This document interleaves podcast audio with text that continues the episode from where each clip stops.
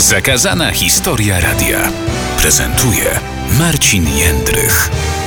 Zakazana historia radia. Opowieść druga.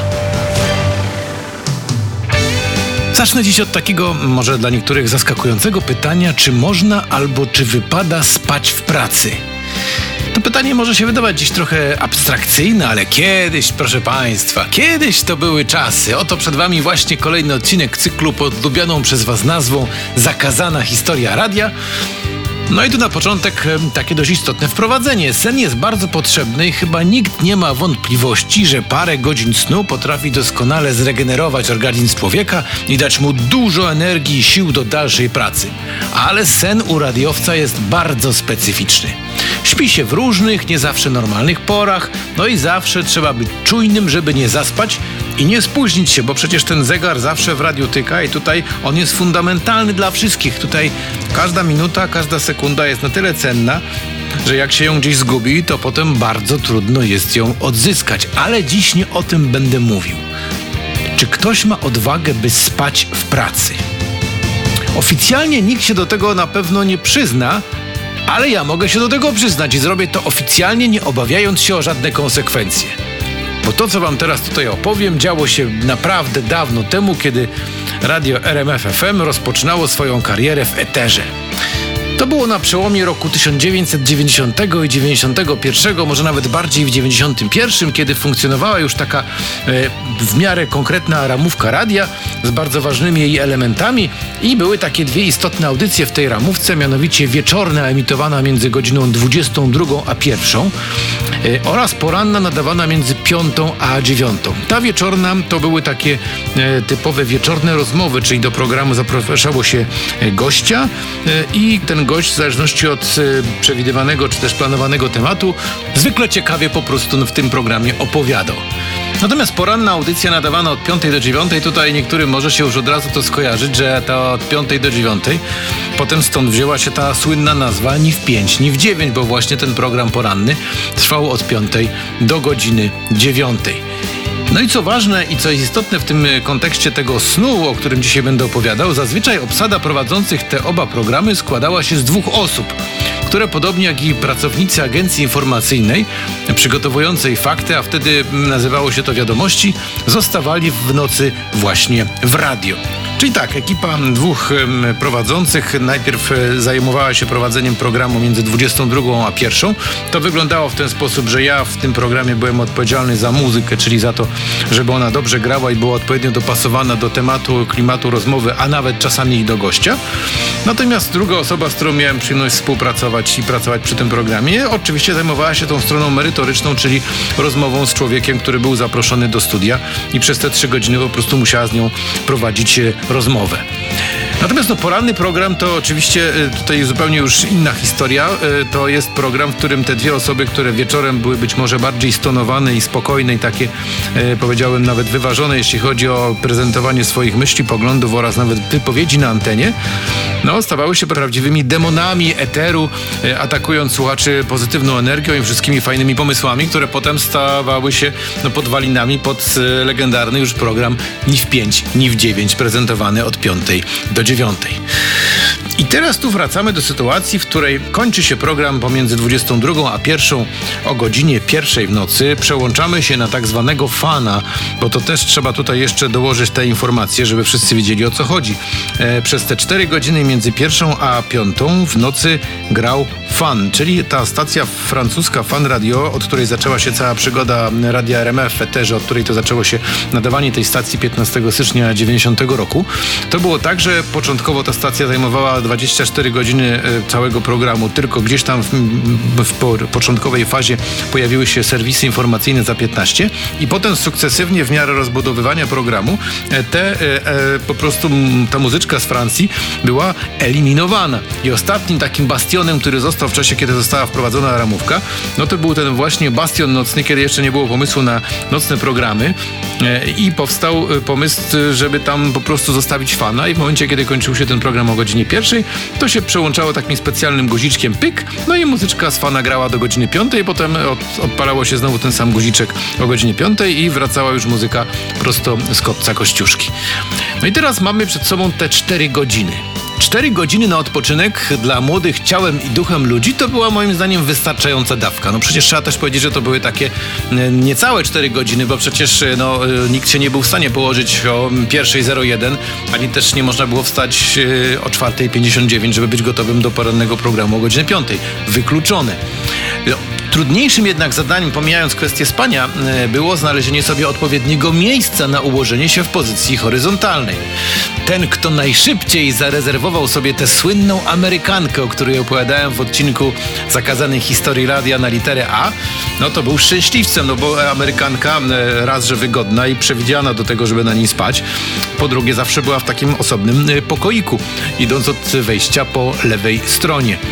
A pozostali, no ci, którzy musieli tam też się przekimać, wynajdywali różne dziwne i specyficzne miejsca na sen. Tutaj trzeba też jeszcze dodać, że w redakcjach było trochę pozostałości po mm, hotelu, bo trzeba tu przypomnieć, że wszystkie te pomieszczenia, w których mm, mieściło się radio i mieści do dzisiaj, to kiedyś był hotel, czyli każde pomieszczenie to był jeden pokoik hotelowy. Nie był to hotel wysokiego standardu, bo trzeba tutaj powiedzieć, że e, te pokoje były wyłącznie z umywalkami, nie było łazienek. Łazienka była jedna zbiorcza i prysznice wszystko na jednym poziomie, w jednym miejscu. O tym też jeszcze będę miał okazję mówić w kolejnych e, naszych podcastach. E, co oznacza, że te pokoiki nie były specjalnie duże, ale no wystarczające do tego, żeby jakoś na hotelowe warunki zostać zaadaptowane. I potem jak radio się tam wprowadziło, no to trochę tego sprzętu hotelowego w postaci jakiejś materacji, jakiegoś tam rozlatującego się łóżka e, pozostało, więc każdy, kto zostawał na ten nocny dyżur, no to szukał jakiegoś sprzętu, żeby sobie przyłożyć na chwilę głowę i te parę godzin się po prostu przedrzemać, żeby jakoś w poran o poranku funkcjonować, bo przecież też trzeba było udawać, że jesteście człowiekiem wypoczętym, pełnym energii animuszu, żeby robić poranny program. No i tutaj dochodzimy do najważniejszego momentu tej historii. Na początku 1992 roku rozpoczęła się budowa nowych studiów emisyjnych na pierwszym piętrze czyli tak zwane radio 2.0. No bo pierwsze radio mieściło się na parterze, w tych pomieszczeniach, o których już wcześniej mówiłem. Natomiast radio 2.0 to były te pokoje na pierwszym piętrze, no, gdzie mieszczą się do dziś i stąd nadajemy nasz radiowy program. E, początkowo w pomieszczeniach tych e, na pierwszym piętrze uwijali się oczywiście murarze, malarze i nasi technicy, którzy ciągnęli kilometry kabli, ale po tygodniach e, weszli tam do tych pomieszczeń już zaadaptowanych na studia specjaliści od wygłuszania i wyciszania. Bo na górze powstawały trzy można powiedzieć prawie, że bliźniacze studia, właściwie dwie reżyserki emisyjne oraz jedno studio do e, czytania faktów i do prowadzenia programów z takim obrotowym stołem. No i sprowadzone z USA specjalne materiały e, do wygłuszenia zostały z należytą starannością naklejone na ściany. Studia praktycznie były gotowe, no ale brakowało w nich jeszcze tego sprzętu emisyjnego. Po prostu czekaliśmy na dostawę, a w tamtych czasach, e, pamiętajcie, że to był początek lat 90., to kurierzy tak szybko nie działali. To nie była kwestia dostawy z dnia na dzień, nie mówiąc o tym, że to był w większości sprzęt importowany ze Stanów, co powodowało, że e, ten sprzęt naprawdę szedł ładnych kilka tygodni, jak nie czasami i miesięcy. To trwało po prostu bardzo długo. I właśnie wtedy ktoś wymyślił, nie wiem kto na to wpadł, że przecież te puste pokoje na pierwszym piętrze, byśmy cały czas jeszcze nadawali z poziomu parteru, idealnie wyciszone, są świetnym miejscem na krótki odpoczynek. I teraz słuchajcie, nigdy nie zapomnę mojej pierwszej nocy tam, właśnie w takim niewiarygodnie cichym studio, w którym nawet oddech wydawał się zbyt głośny. Sen w takim miejscu był wyjątkowo efektywny i pozwalał odpocząć nawet przez parę godzin bo wchodziło się do tego studia przez podwójne, dźwiękoszczelne drzwi. Wchodziło się do zamkniętego studia, idealnie wyciszonego, w którym nie było nic. Była tylko komputerowa podłoga, piękne, yy, wygłuszone ściany, no i okno w każdym z tych pomieszczeń również było do dyspozycji. W każdym z tych pomieszczeń pozostało okno, ale też odpowiednio wygłuszone, więc nawet się nie dało go otworzyć. Więc absolutna cisza. Właściwie wszystko to, co niepotrzebne, zostało odcięte. Zostaje się samemu z własnymi myślami w takim niesamowitym studio. I powiem Wam szczerze, że to naprawdę jest wspomnienie, które do dzisiaj y, gdzieś tam w mojej głowie y, mam i czasami do niego wracam. No bo to naprawdę było coś niezwykłego. Ale niestety ten senny raj skończył się w czerwcu 92 roku, kiedy rozpoczęła się po prostu emisja z pierwszego piętra i wtedy już nie było szans, żeby tam do tych studiów zaciągać materac, przyłożyć na chwilę głowę i przespać się w tak niesamowicie komfortowo akustycznych warunkach, w których nic nie było słychać. Wystarczyło tylko się na chwilę rozmarzyć, zamknąć oczy i bach, już sen przychodził. No, podstawą było też to, żeby mieć pod ręką jakiś budzik, ewentualnie załatwić sobie uprzejmego kolegę, który przyjdzie z tej części mniej wygłoszonej mm, i po prostu da znać, że trzeba już wstawać. No i skończył się ten senny raj na pierwszym piętrze. Zresztą potem w ogóle już nie było miejsca e, w pracy na tak zwany dozwolony sen, bo emisja całodobowego programu po prostu bezpowrotnie to wykluczyła.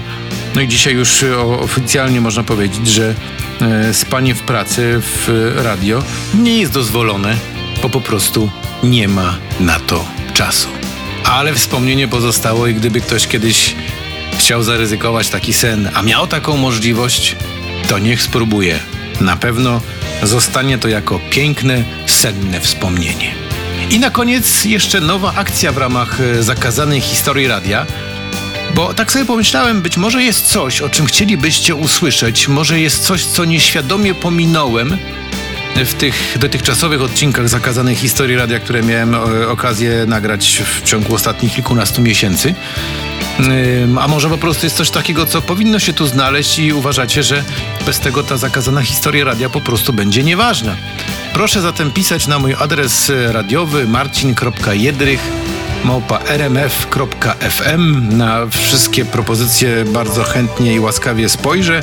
Być może kilka z nich się skumuluje, wtedy będzie większa siła przekonywania, a zatem czekam na korespondencję od Was, y, zostawiając Was sam na sam z informacją, że usłyszymy się w kolejnym odcinku zatytułowanym Salceson.